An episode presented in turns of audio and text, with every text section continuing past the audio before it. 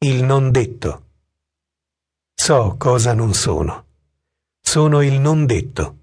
Sono un poeta senza poesia, un narratore senza parole, un uomo senza più amore. So cosa sono. Non sono il detto proverbiale. Non sono un autore scarno e gioviale. Non sono un peccatore di sociale perbenismo. Non sono un auditore di clientelismo.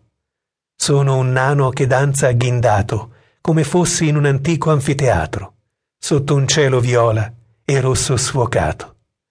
La gente seduta ad ammirarmi è la mia compagnia di ballerini che, come un ammirato bambino al circo, guarda lo spettacolo del nuovo Quasimodo.